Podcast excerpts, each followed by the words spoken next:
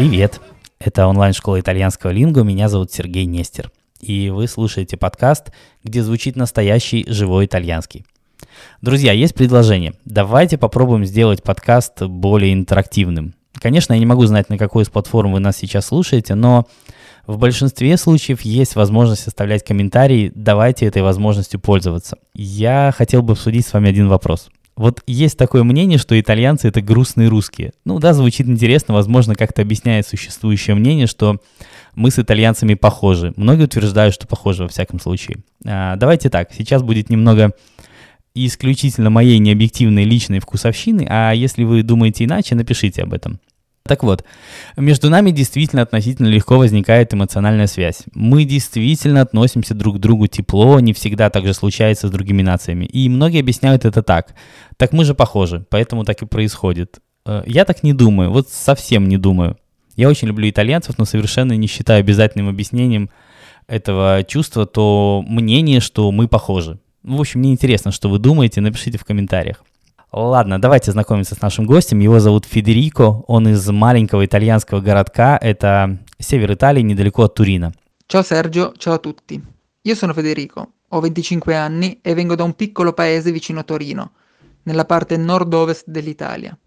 Torino è una città bellissima, che può ricordare la magica San Pietroburgo. Il luogo dove vivo è però molto più tranquillo rispetto a queste due città. Pensate infatti che conta meno di 5.000 persone ed è immerso nella natura di una valle molto bella che si chiama Val di Susa. A Torino non ci ho mai vissuto. Ci andavo per frequentare i corsi dell'università e vado tuttora molto spesso per incontrare amici per lavoro o quant'altro. A San Pietroburgo invece ci ho vissuto per ben sette mesi, oltre ad esserci stato più volte per viaggi e vacanze varie.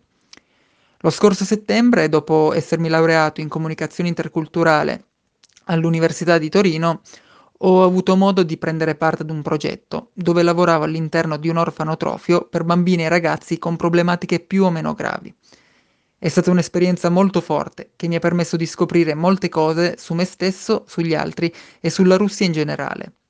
La prima volta che arrivai a San Pietroburgo era il 2016, all'inizio dell'autunno, e già dopo poche ore che ero sceso dall'aereo avevo già capito che quella sarebbe stata la mia casa, un giorno.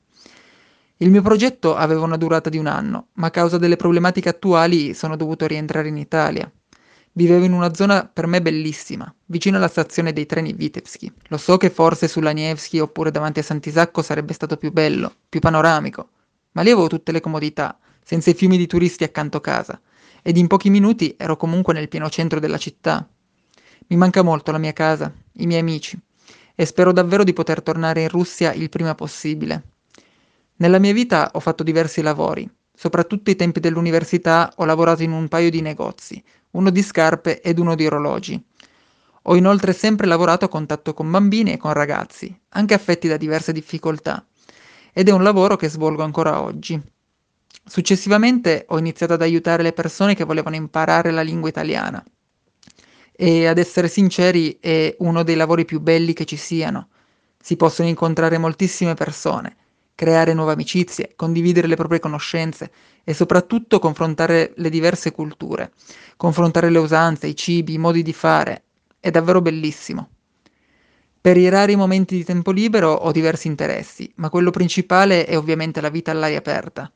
Vivendo a stretto contatto con le montagne e la natura, amo fare passeggiate nei boschi, fare escursionismo e fare il bagno in qualche lago, anche se spesso l'acqua è molto fredda. Quando l'inverno lo permette, amo fare snowboard con i miei amici. A circa un'ora di treno da dove vivo c'è Bardonecchia, che è diventata una, una località molto popolare da quando nel 2006 la città di Torino e la sua provincia hanno ospitato le Olimpiadi invernali. Amo molto anche la fotografia, soprattutto quella che viene definita fotografia di strada. Mi piace molto perché mi insegna ad essere paziente, mi insegna a scegliere davvero le cose importanti e a focalizzarmi su quelle. Scatto molte fotografie, soprattutto quando sono in viaggio. E esplorare posti nuovi è molto importante per me.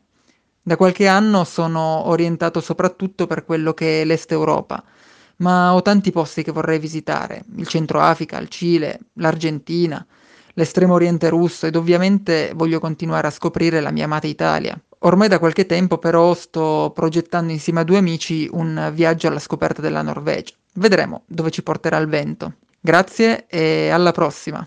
Забавный факт, что у нас есть целых два Федерико. Одного из них вы только что слушали, а второй Федерико — это наш бот, который помогает слушать произношение э, итальянских слов.